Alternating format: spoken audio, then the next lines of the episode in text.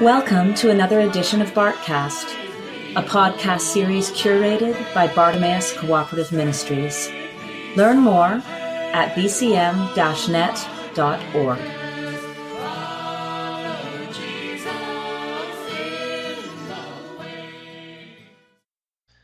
So these are stories that have that have shaped uh, shaped our lives, and at some point, as a preacher, uh, one is crossing over from being an, a spectator of the text. One is proclaiming to becoming what Augusto Boal, uh, the author of The Theater of the Oppressed, called a spect-actor, someone who is not just observing a story but is jumping into it and becoming part of it. This morning I want to uh, look at a another narrative sequence that comes from Mark chapter 10. So this is at the, the tail end of the section uh, that you all uh, did study in um, on Tuesday afternoon.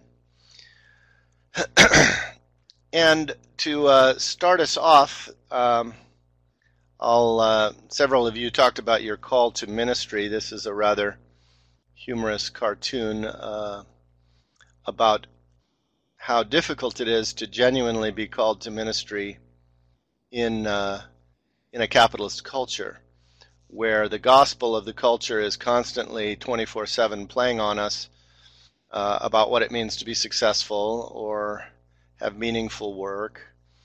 Um, and yet, really, the, the gospel itself kind of pushes back. Get rich quick isn't much of a mission statement now, is it? John Haughey is a Jesuit priest here in the U.S. who uh, has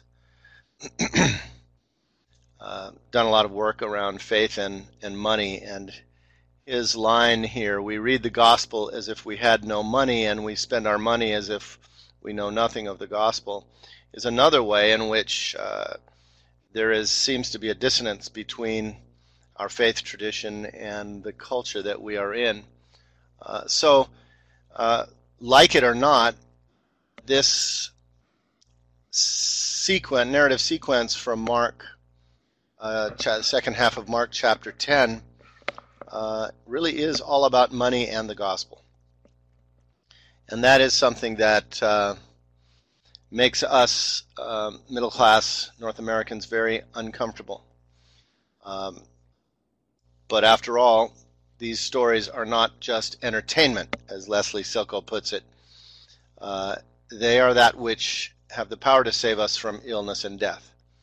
Uh, but only if we don't only if we aren't confused about them, or only if we haven't forgotten them, as Silko puts it. Uh, so, once again, just a little reminder about our own social context. Uh, th- these are graphs about our rising ecological footprint um, per capita, uh, and you'll you'll see how not only is there wealth disparity in our world, but there is ecological impact disparity, which is closely related to our affluenza, that we simply use a disproportionate share of the Earth's resources as, um, relatively speaking, high income people and countries. And we also have a disproportionate impact, negative impact on the ecological issues which are now stalking our history um, more and more uh, in a way that one can't deny unless one happens to be president of the United States. Um, the uh, so you can see from the, the graph on the right that uh, not only is greed unequally spread across the globe, but we in North America have the largest ecological footprint, and those of us who are economically privileged within our societies, we have the largest footprint of all. So there are issues of fundamental justice as well as sustainability. Uh, our way of life is not only pillaging the earth, but it is um, making life miserable for the have nots, as Pope Francis put it so eloquently a couple of years ago in his magnificent environmental encyclical Laudato Si. That said, we have a tendency in our first world discourse around disparity to talk as if somehow poverty were the problem. But in light of these charts, um, one has to be very sympathetic to what um, Mtumiki Njara from Malawi said some 15 years ago. Any Christian stand on poverty needs to take into account the 250 references in Scripture that condemn the personal accumulation of riches. Right? Njara is trying to point out that Scripture never uh, condemns poverty. Uh, it uh, indeed has a certain bias of hospitality toward those who are poor. Um, but the prophetic um, uh, censures are of wealth. Uh, and he goes on to say what we need to eliminate is not poverty, at least as the West understands it, which would be an environmental catastrophe. That is, uh, imagining that everyone could live the way that we um, middle class folk live in North America. What we need to eliminate is not poverty, but gross wealth. Yes, starvation, nakedness, homelessness are problems, but inequality is the problem.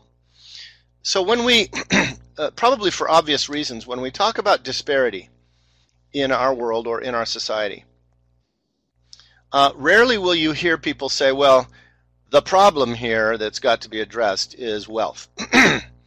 what we hear is we've got to somehow fix the poor.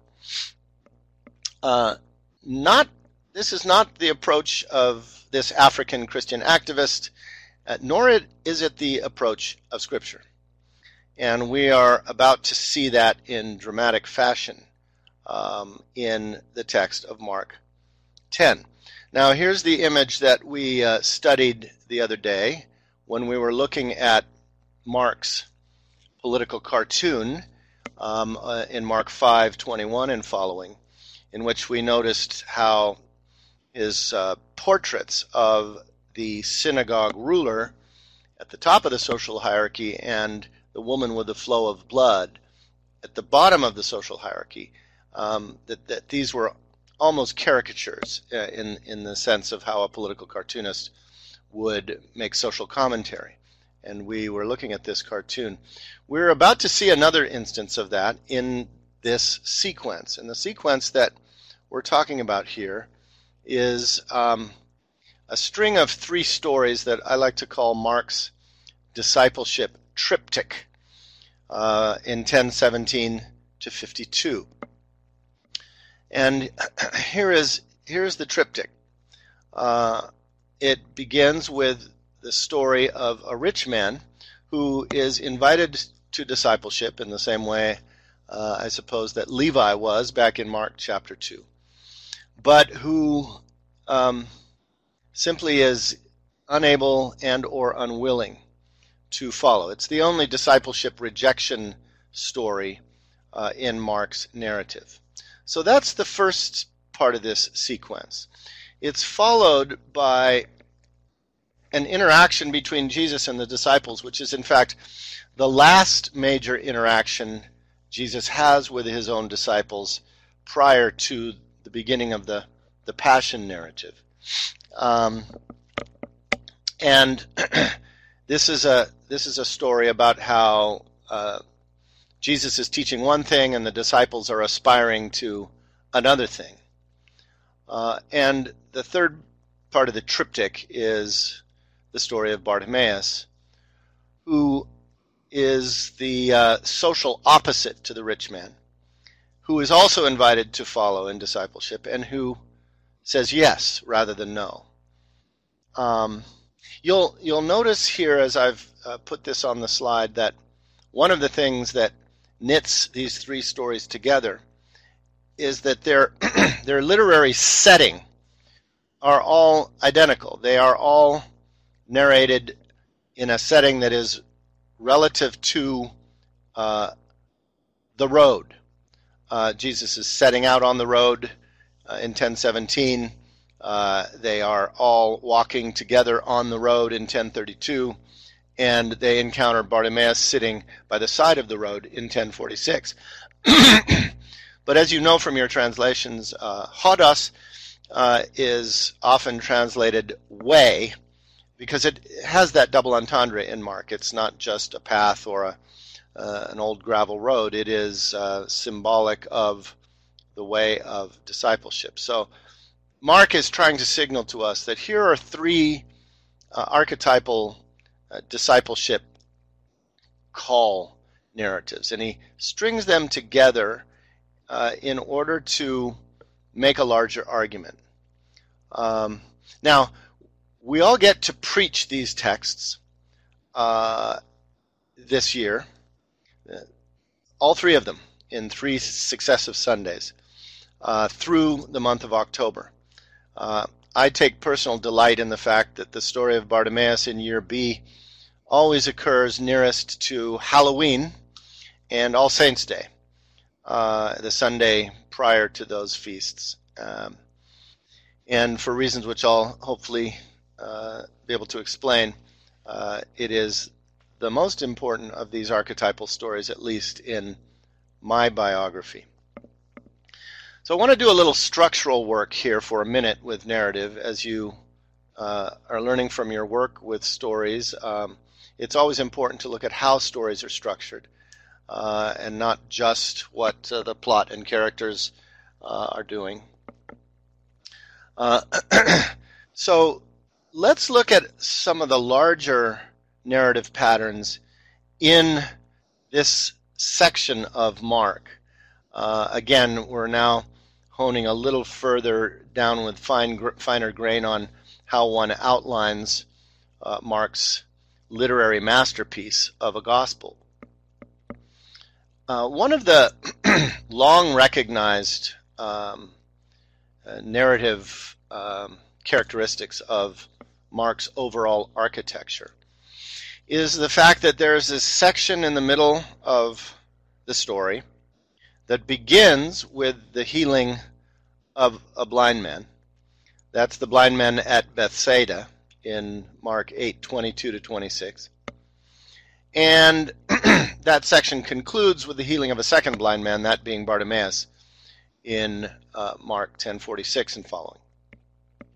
This was actually one of the first um, recognitions of biblical scholars back in the 1950s when they said at a time when most people thought that Mark was just kind of this random collection of saying sources and parables and healing stories just kind of slapped together, uh, and the the whole agenda of biblical criticism was to try to pick apart the narrative to find its constitutive parts in the tradition, uh, so so-called source and tradition crit- criticism.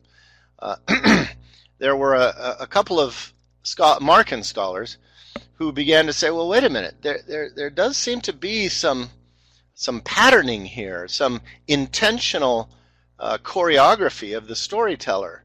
Uh, we're, we're seeing these these structures in the narrative, and, and once they began to see some of it, um, they now had eyes to see more and more of it. And uh, so, just as source and redaction criticism was forged uh, through the study of Mark's Gospel, so uh, has the renaissance in the literary study or narrative study of the Gospels um, been pioneered through the study of Mark. Uh, so Mark really went in the course of 50 years from being uh, the gospel that was uh, allegedly uh, least intentionally structured uh, to now widely recognized as uh, as a sort of a narrative masterpiece. And this was the place where it first was seen. Was here here are two relatively parallel um, healings of, of blind men I wonder if there's more structure to be seen in the section um, in between these two stories. Uh, and of course, once we begin to see that, we go back and we've already talked a little bit about the way in which the pattern of uh, repetition and parallelism uh, deeply shapes the section just prior to this part of the gospel. Uh, we talked about the the the parallelism parallelism of two feeding stories and uh, patterns of healings and exorcisms and so on, and the traversing across the, the Sea of Galilee. So people like Norman Perrin uh, and others began to say, well, are there other patterns that we can see between these two brackets of these blind men in chapters 8 and 10? And this is what they found. They said, well, yes, uh, look, there's, um, there's these three predictions uh, of Jesus' fate. Uh, the first one that occurs in uh, Mark uh, 31, the second uh, in Mark uh, 9:31, and the third in Mark 10:33 and following. And uh, uh, that's that's obviously a pattern, and lo and behold, uh, more work went into it, and they found that uh, well, within these brackets of the healing of blind men are three cycles, uh, and the cycle begins with Jesus. Um, I, I don't think prediction is a useful term of his fate. I think this is Jesus who understands the consequences of political um, dissent. Uh, so he begins to teach his disciples that this isn't just um, a Mardi Gras party here. This is actually, this journey uh, is going to have consequences, and these are what the consequences will be. Um, he begins talking this way right after the famous exchange with Peter. Um, uh, who are who are you? Who do people say that you are? Uh, and after the first portent, I prefer to call it, of his fate, uh, Peter obviously misunderstands what he's saying and rebukes him, saying, No, that's not what's going to happen. That can't happen to you because you are Messiah, and Messiahs um, come in glory and live happily ever after. Um, that's not the story we're in, and that's where Jesus and Peter get into that famous tussle where they're literally silencing each other. Um, and so then Jesus begins to teach um, about the cost of discipleship in taking up the cross. Uh, and there's a there's sort of a cycle of walking up now toward Jerusalem and Jesus teaching.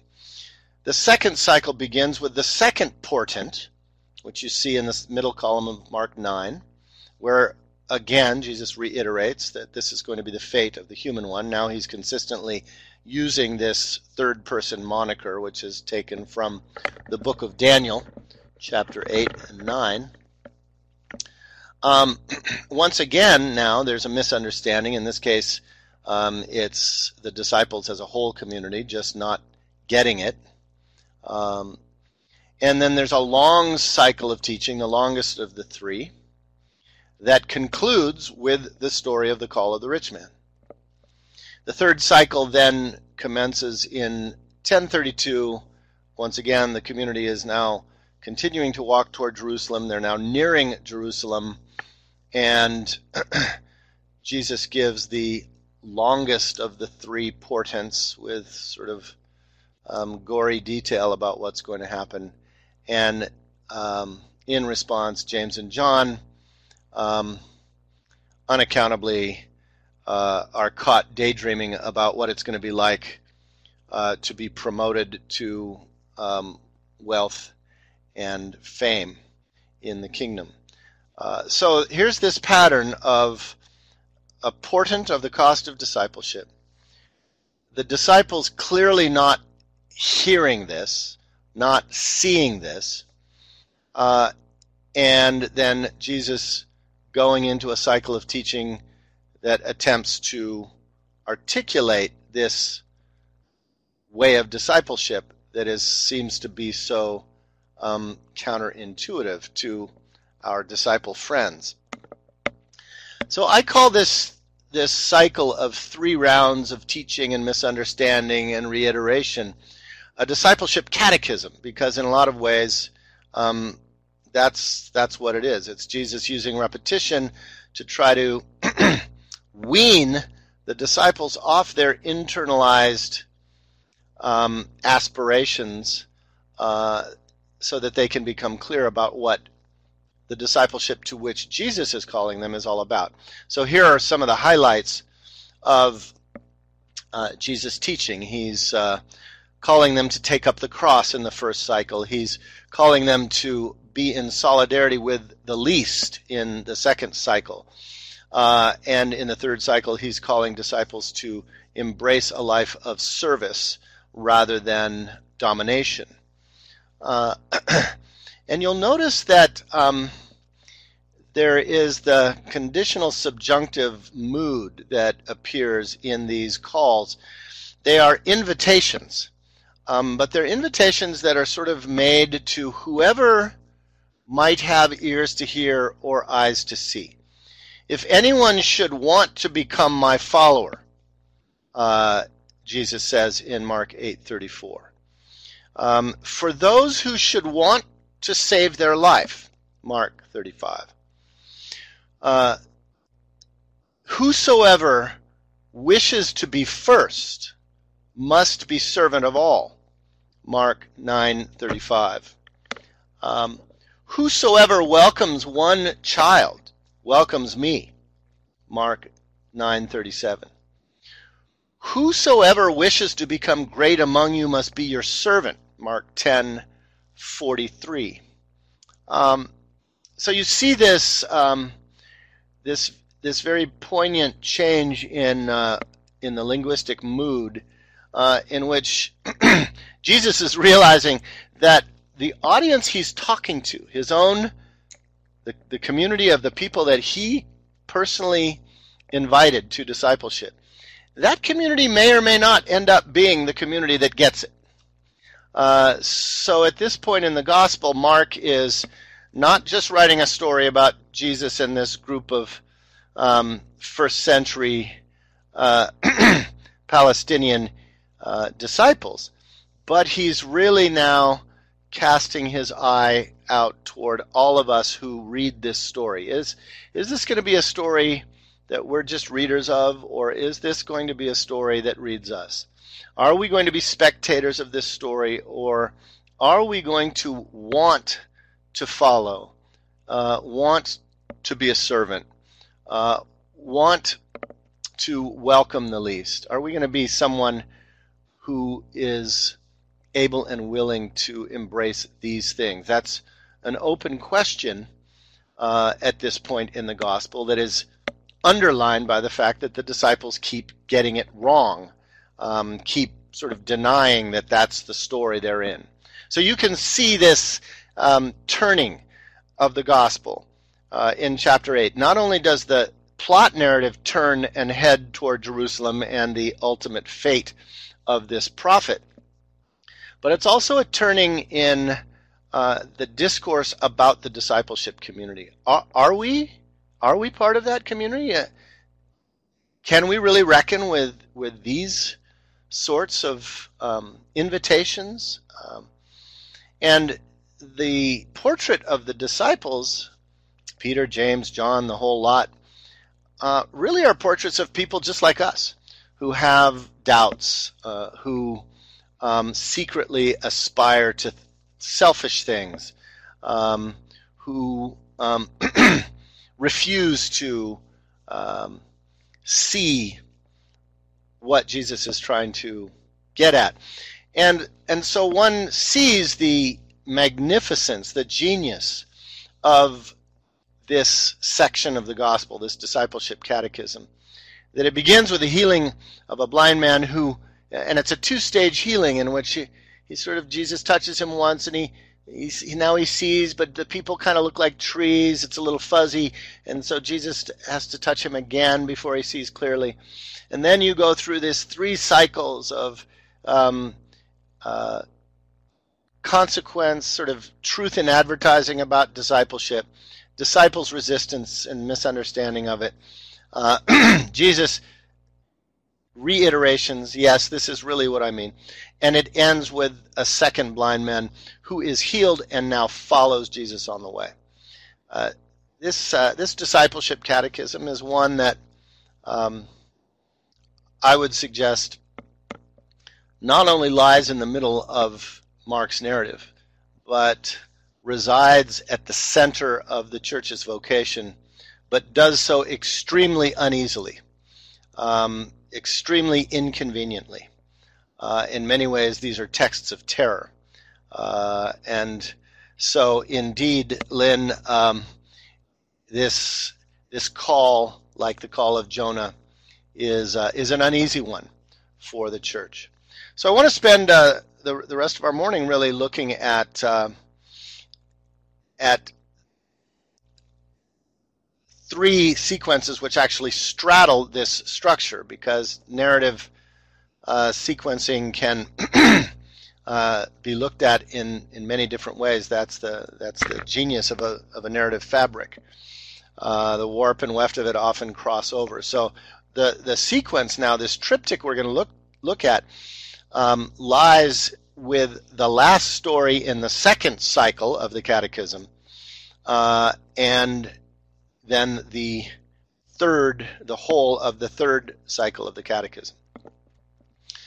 Now, not only are stories strung together intentionally um, to make a narrative structure, but also within episodes there's a narrative structure. So this would be the concentric structure of the story of the call of the rich man in 1017 to 30. It ends up, it starts out with a question about eternal life. Uh, then you get this little exchange and the portrait of the rich man who can't leave his possessions and follow. then you get Jesus' teaching and the disciples' reaction. Uh, you have Peter's exclamation that the disciples have in fact left possessions and followed. and the story ends with the answer to the eternal life question being given not to the rich man, but in fact to the disciples. so let's let's uh, dive into this story. And if ever there were a text of terror, to use Phyllis Trible's phrase, for North American Christians, this is the one, uh, which is uh, which is why we've become pretty disingenuous in our preaching um, at um, defanging it. There are two ways to get around uh, texts. One is to just not uh, include them in the lectionary, like the Gerasene demoniac. Uh, but the other is to put them in and uh, learn to preach them sideways, uh, or to mute their voice. And this would be a classic case of this. This, by the way, interestingly,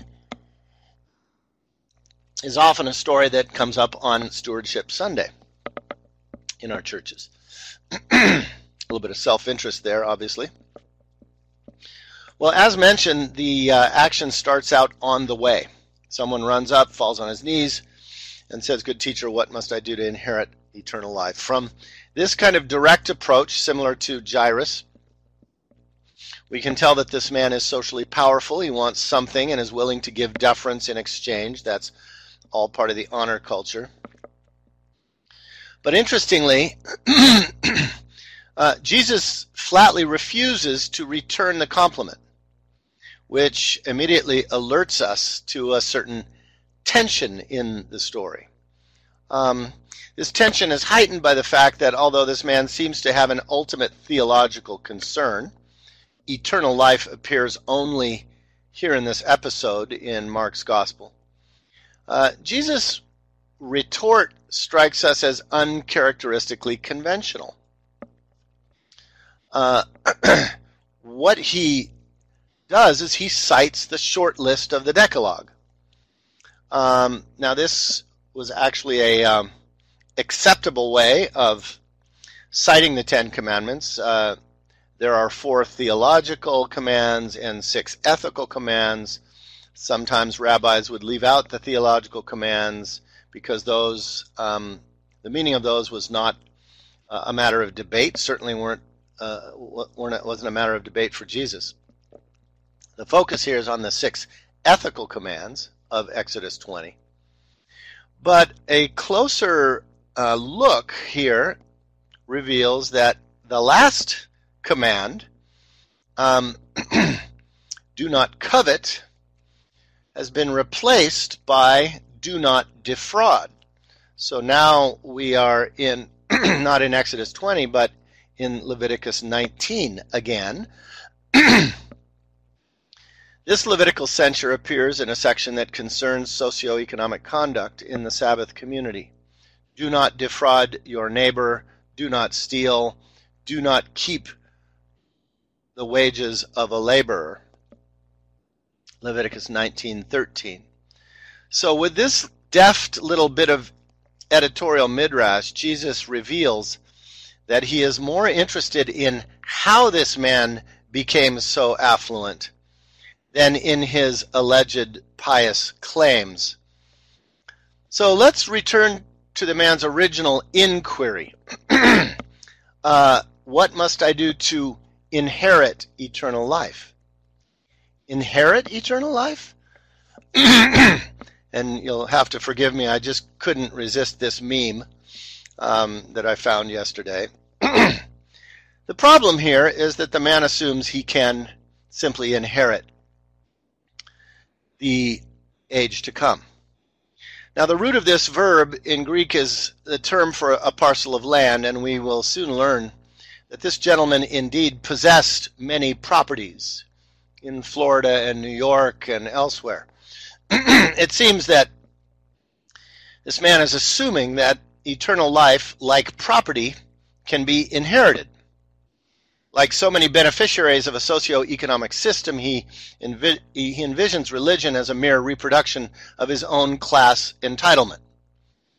Or as um, our American president said about a month ago after the passage of the new tax bill, as he said to a group of um, um, moguls, you just got richer.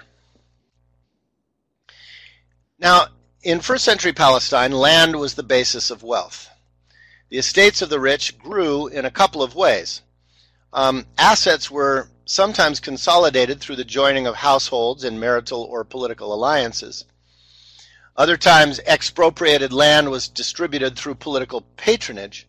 But the primary mechanism of acquiring land for the rich was through the debt default of small agricultural landholders. This is how social and economic inequality had become so widespread in the time of Jesus. And it is almost certainly how this man ended up with much property. The tiny landed class took great care to protect its entitlement from generation to generation. Mark has given us, in other words, here a concise portrait of the ideology of entitlement. And Jesus is clear that the propertied both create and maintain their surplus through what Leviticus calls fraud, the result of illegitimate expropriation of their neighbor's land. On the other hand, the kingdom of God, according to Jesus, certainly cannot be inherited. Excuse me. Uh, the man, however, of course, uh, comes right back, saying, Oh, yeah, no problem. I've obeyed all of these things since my youth. As will happen several times in this sequence, Jesus does not directly dispute this improbable contention. Even though it flies in the face of Jesus' own assertion that there is no one good but God, which is what Jesus says when he's um, sort of rebuffing the man's initial compliment. Instead, and here's the really interesting part of the story, Jesus looks at the man and loves him. This is, by the way, the only time in the Gospel of Mark where Jesus is actively loving on someone in this way. Uh, this is not John's Gospel here. This is uh, this is Mark, the social critic. But here, of all places, He's loving this man. And perhaps he's loving this man because he's about to deliver some very hard truth. This is the kind of compassion that refuses to equivocate. You lack one thing, he begins. The verb here implies that actually it is the rich man who is in debt, in debt to the poor that he has defrauded. So now, now comes the hammer. Get up, pleads Jesus, using the verb associated commonly in Mark with healing. This is a healing story. Sell what you have and redistribute it to the poor. In other words, this man must dismantle the system from which he derives his privilege. According to Jesus' jubilary logic, by redistributing his ill gotten surplus, he stands to receive true treasure in heaven. This is a different um, word to describe wealth, what we co- might call the commonwealth of heaven. And then come follow me. Jesus is not inviting this man to change his attitude towards his wealth, just the way many of our churches preach it. He's not inviting him to be kinder and gentler in his wealth, treat his servants better, reform his personal life. He is asserting as a precondition for discipleship economic restitution in a system of disparity. No wonder we learn to preach our way around this text rather than through it. the man's piety suddenly collapses. Stung, he whirls and slinks away.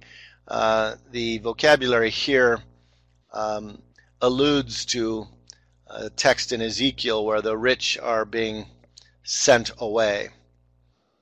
And Mark explains why very matter of factly.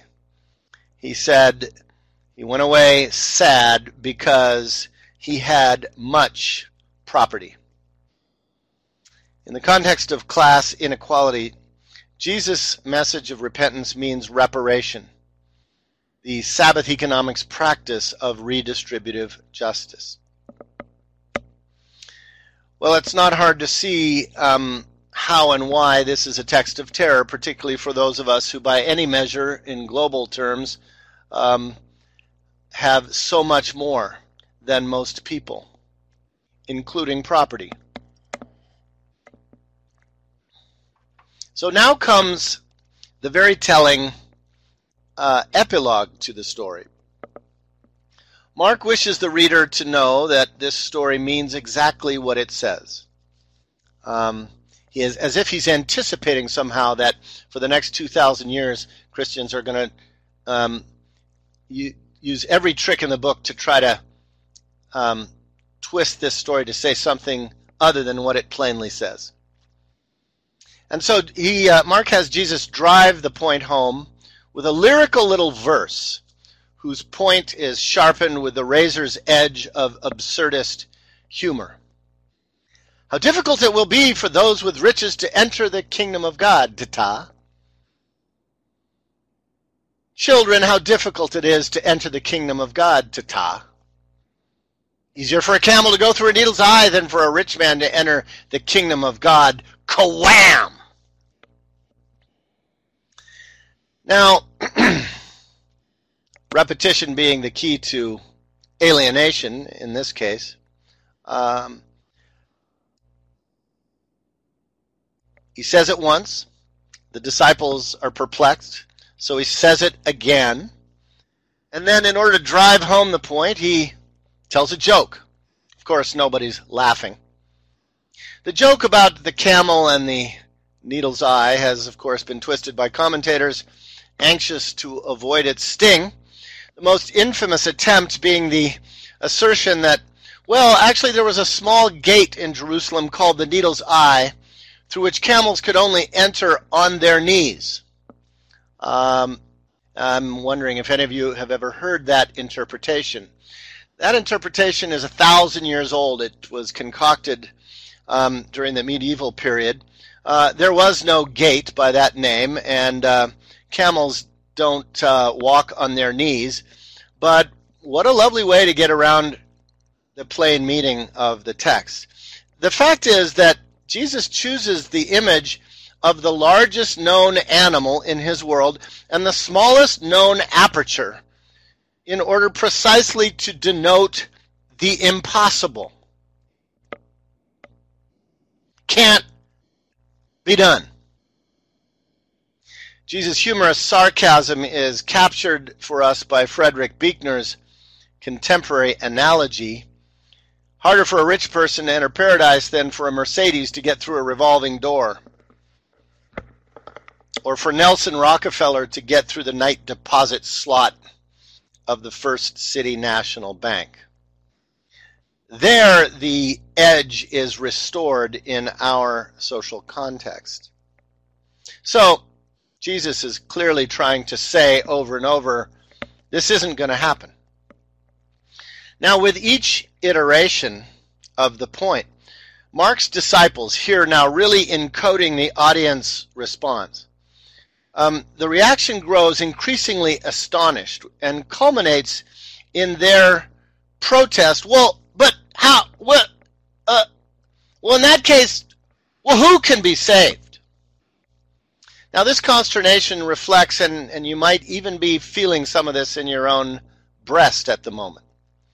Such consternation, we need to understand, comes from our unexamined assumption that somehow wealth or power is a sign of God's favor. This is a perception that very much uh, tends to prevail, at least in American piety. In fact, Christendom has been so anxious that Jesus might here be saying something exclusive or critical about the rich that we've altogether missed the fact that this terrifying triplet is not about rich people at all. Rich people are not the subject of this. These assertions, each in the indicative mood, are assertions about the nature of the kingdom of God. The kingdom of God is that time, that place, that social condition in which there are no rich and poor. Sabbath economics, Exodus 16. That's what the kingdom is about. Therefore, by definition, the rich cannot enter, at least not with their unjust wealth intact. Redistribution of wealth, reparation, is the only way in to the kingdom. These are statements about the nature of the kingdom. Jesus acknowledges that for us, the notion of this kind of social order based on fundamental economic equity, well, it just simply seems truly impossible.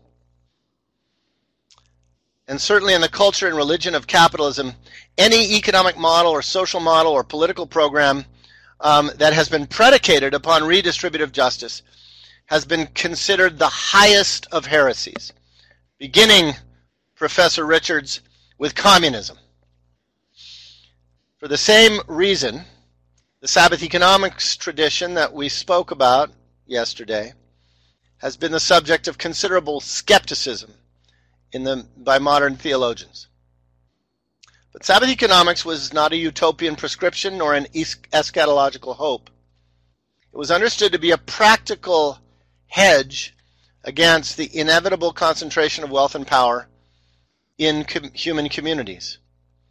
This this kind of injustice is going to happen. The question is, how do we deconstruct it on a regular basis?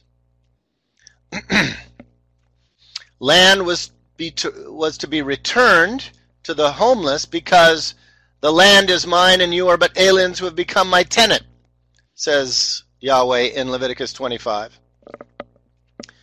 Uh, the dependent poor are to be released from debt because I am the God who brought you out of the land of Egypt, says Yahweh in Leviticus 25.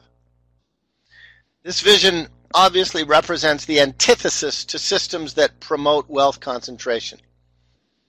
But Jesus is insistent not only that redistributive justice is possible, but maybe on a quiet day we can hear that vision breathing as Arundhati Roy put it so famously. In any case, says Jesus, we cannot and should not talk about the kingdom of God without also talking about redistributive justice. So again, no wonder this is such a um, such a text of terror. At this point in the narrative, Jesus finally says, "Oh, oh yeah, I get it, I get it." Um, and he says, "Yeah, yeah, this is this is what we did." And indeed, it is, according to the narrative, what those disciples did back in Mark 1, as we saw on Monday. And notice the same verb, aphiemi, that jubilee, jubilee verb being used. As he did with the rich man, however, uh, Jesus neither confirms nor denies Peter's claim. Instead, he issues another one of those whosoevers. Uh, this universal invitation. Truly, no one has done this who? To give up private entitlements of household, basic productive economic unit, family, patrimony and inheritance, and land, basic units of production. Remember that uh, economic map we talked about yesterday. He assures the reader that whosoever experiments with Sabbath economics will receive, not inherit, receive back abundant sufficiency from the new community of just production and consumption. Surplus is created when private wealth is restructured as a community asset. Jesus adds pointedly that this miracle of multiplication through sharing, already enacted in those two wilderness feedings that we looked at yesterday, will not occur in some remote hereafter, but now, in this time. And with characteristic realism, adds that this practice will invite persecutions. You think? The matter of eternal life, however, that's left for the age to come. Now, in this moment, um, particularly with that no- notion of a hundredfold, um, we're seeing some illusion. On one hand, the answer to the rich man's question, well, the rich man didn't stick around to get it. Um, Mark illustrates poignantly, however, here the conclusion of Jesus' most famous parable, the parable of the sower, uh, that occurred way back in Mark chapter 4. Chapter 4:19 says, "The wealthy hear the word, but the anxieties of this age, the love of riches, and the lust for everything else choke out the word, and it proves unfruitful and yields nothing. On the other hand, for the ones who do hear, the seeds that fall on good soil, there is this promise of this miraculous hundredfold harvest, the divine economy of grace. And this story of the call of the rich man shows that that parable back then wasn't a pipe dream being offered to poor peasants but actually the call to transforming the world through wealth redistribution. The promise of eternal life, however, well, that is an offer, a gift made to those trying to respond to the vision of Sabbath economics. The episode of the rich man ends, and the second catechetical section here concludes as a whole with a simple reiteration of Jubilee logic. Many that are first will be last. Mark 10:31.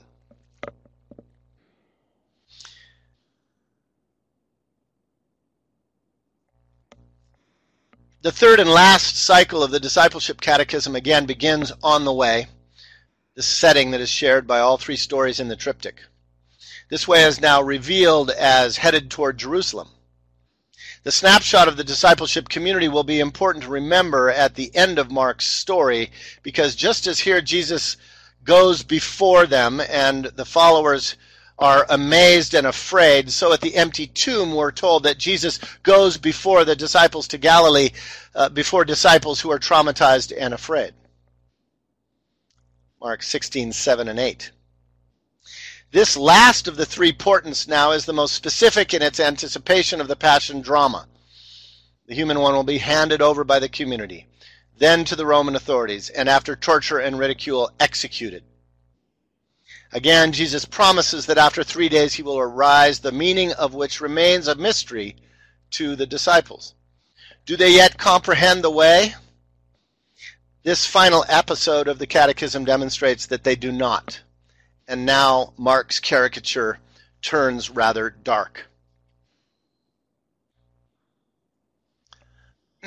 Along with Peter and John, now John, now James joins in the rejection of Jesus' way here. Mark has implicated the whole inner circle. They look for, forward to rather a messianic coup, and therefore they're aspiring to first and second cabinet positions in the new regime. Jesus wearily um, asks them what they're looking for, and he responds. They respond um, put us at your right and your left hand. After two cycles of teaching about solidarity with the least, you can almost feel Jesus' exasperation here. And in characteristic fashion, he turns the question back on them. Oh, really? That's what you want, huh? Well, can you embrace the baptism and the cup? Symbols in the story for the way of the cross? Here Mark cannot resist sarcasm. No problem, they say, verse 39. These Zebedee boys, just as clueless as the rock himself. Jesus then explains, one imagines rather wearily, that, um, well, the cup and the baptism, I can help you with that. But as for a promotion to power, it's simply not my department. I can't help you with that. This is the powerless Jesus, the Jesus who is powerless to give us our secret desires for self promotion. He can only offer an apprenticeship of the cross. this in this story indeed it will not be disciples who end up on Jesus' right and left hand, but rather two rebels at the crucifixion in Mark 15:27. Mark's caustic tone now reaches its peak. Everybody jumps into the fray here. Uh, they become angry with James and John, probably because uh, the other disciples thought they were getting a leg up on them.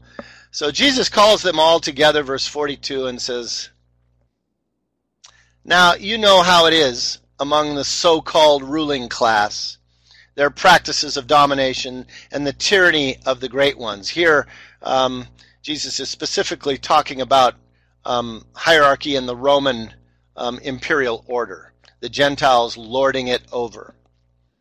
And then he says, um, with no amount of uh, small amount of bitterness, "Oh, but I suppose this is not the way that you do it." Right on the heels of the Zebedee boys asking for precisely that kind of power. Um, this is a this is a tough this is a tough moment. Jesus is um, he's not pulling any punches with his own followers. It's clear now that the disciples neither know what they truly want, nor do they understand the practice of Jesus.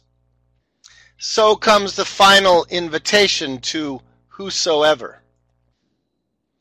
Uh, in the discipleship cap, uh, catechism. Imagining a new style of leadership from the bottom up. The role reversal here between the great and the slave is a direct attack on the status hierarchy of the ancient world. This completes Jesus' challenge to conventional understandings of power personal, social, economic, and now political the alternative way is embodied by the human one who proposes to overturn the debt system once and for all by giving his life, a servant who will buy back the lives of all who are truly enslaved. 1045. The, cl- the utter cluelessness of the male disciples in this discipleship catechism makes it all the more significant that from the beginning of Mark's story, remember the healing of Peter's mother in law in 131, who rises up and becomes a servant, to the very end of the story at 1541, where only the women remain, it is women who demonstrate the quality of diaconia advocated here by Jesus. Is Mark implying that in a patriarchal system, only women are fit to exercise leadership? Don't shoot me, I'm only the piano player. If Mark is suggesting this, it would be the most subversive proposition of all, not only for patriarchy in antiquity, but indeed for our own age as well. Well, there's one last polemical role reserve, reversal to shock our propriety, and one more blind man healed to give us hope. On the outskirts of Jericho, the last stop for pilgrims on their way up to Jerusalem, you always go up to Jerusalem because it's on a mount. Here we encounter a poor blind beggar sitting right beside the way. The story of Bartimaeus will provide a dramatic contrast to the previous two stories of non discipleship the rich man and the overly ambitious disciples. Bartimaeus will symbolize for Mark the true disciple. So, in conclusion, here this morning, I want to tell the story of Bartimaeus, and it's probably going to take us five minutes into your lunch break, but then again, we started 10 minutes late, so I hope you'll stick with the blind man here.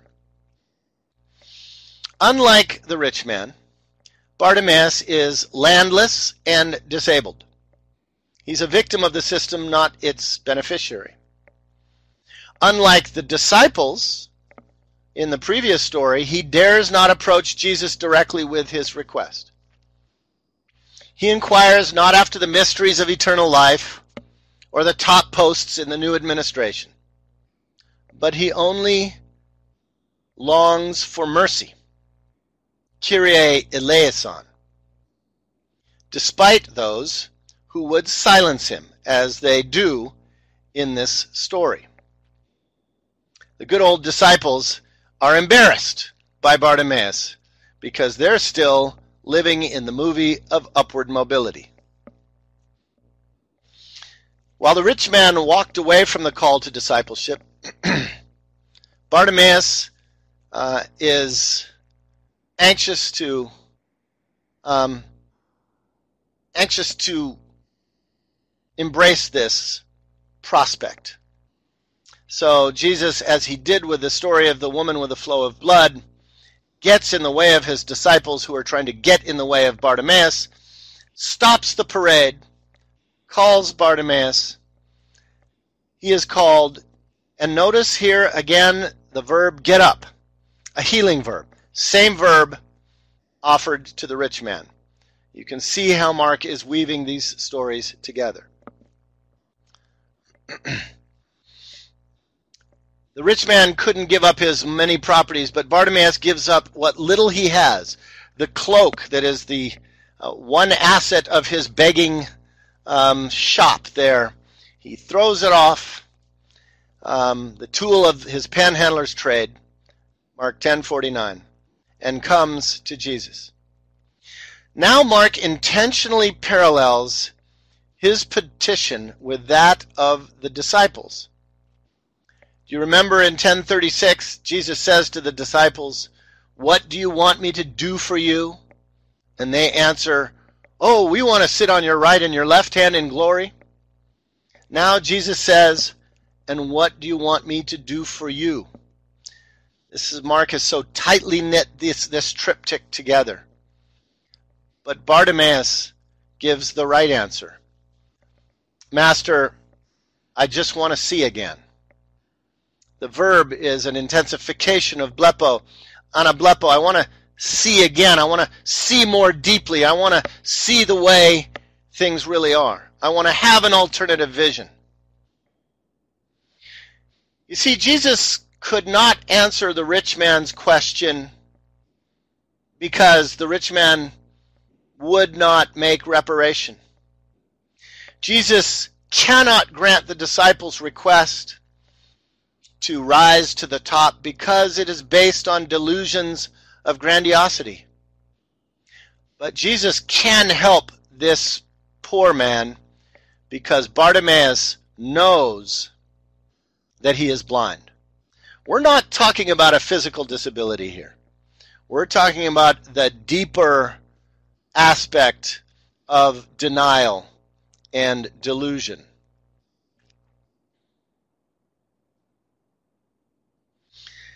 At the beginning of Mark's discipleship catechism, you remember that after the healing of the first blind man, uh, Peter, Jesus and Peter got into a tussle because Peter was calling Jesus by his correct name. You are Messiah. But Peter resisted the way of the cross that to which Jesus called called us in 829. Now here at the end of the discipleship catechism, Bartimaeus follows Jesus on the way, even though he called him by the wrong name. You see, in Mark's story, the title Son of David will be repudiated by Jesus in chapter 12, 35 to 37. But you see, it's not about what we call Jesus.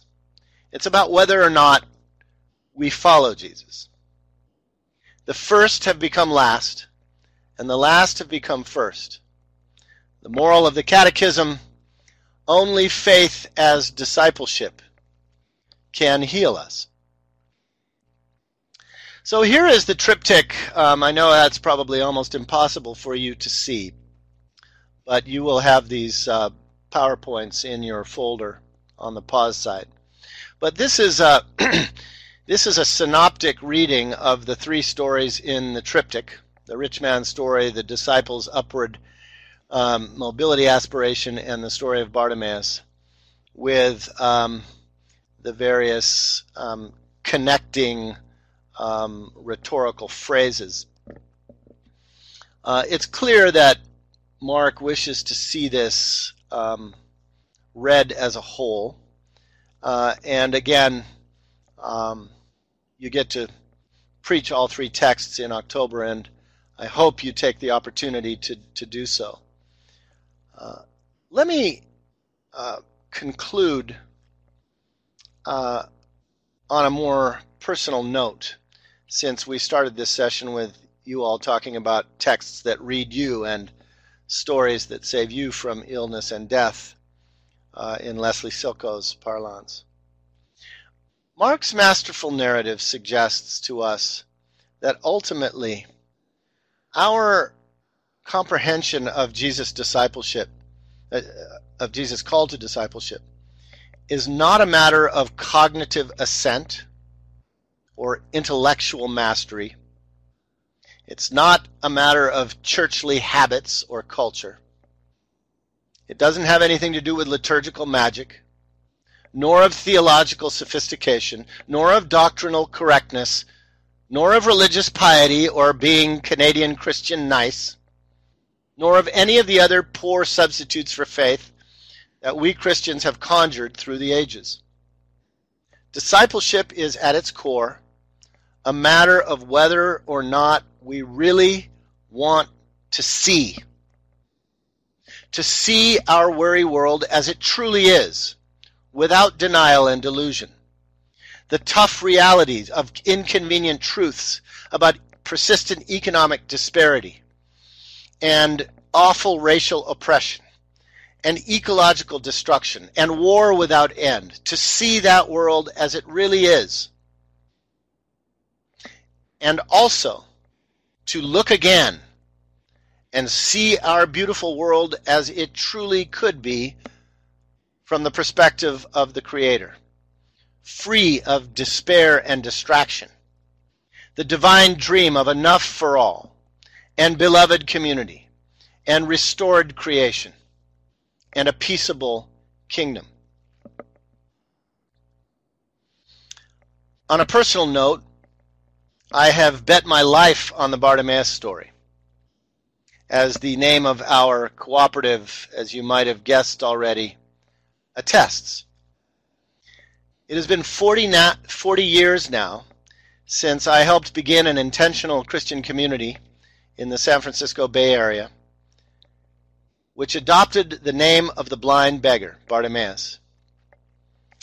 Somehow, it's my story and I'm sticking to it. Forty years ago, in retrospect, that was a wisdom beyond our years that led us to embrace the name of this obscure biblical character. Uh, somehow we knew that it was part of an old wise story that, as Quakers say, speaks to our condition.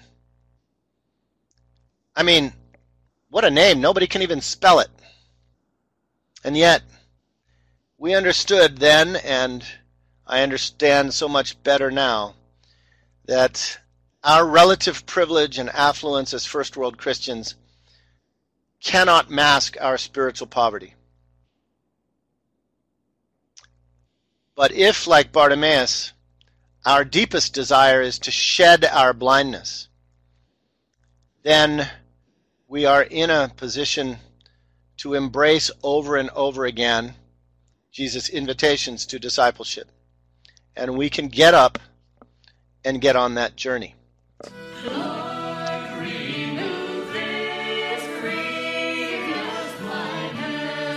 You have been listening to the Bartcast, produced by Bartimaeus Cooperative Ministries. To find our resources or to donate to support the Bartcast, please go to chedmyers.org. Thank you for listening.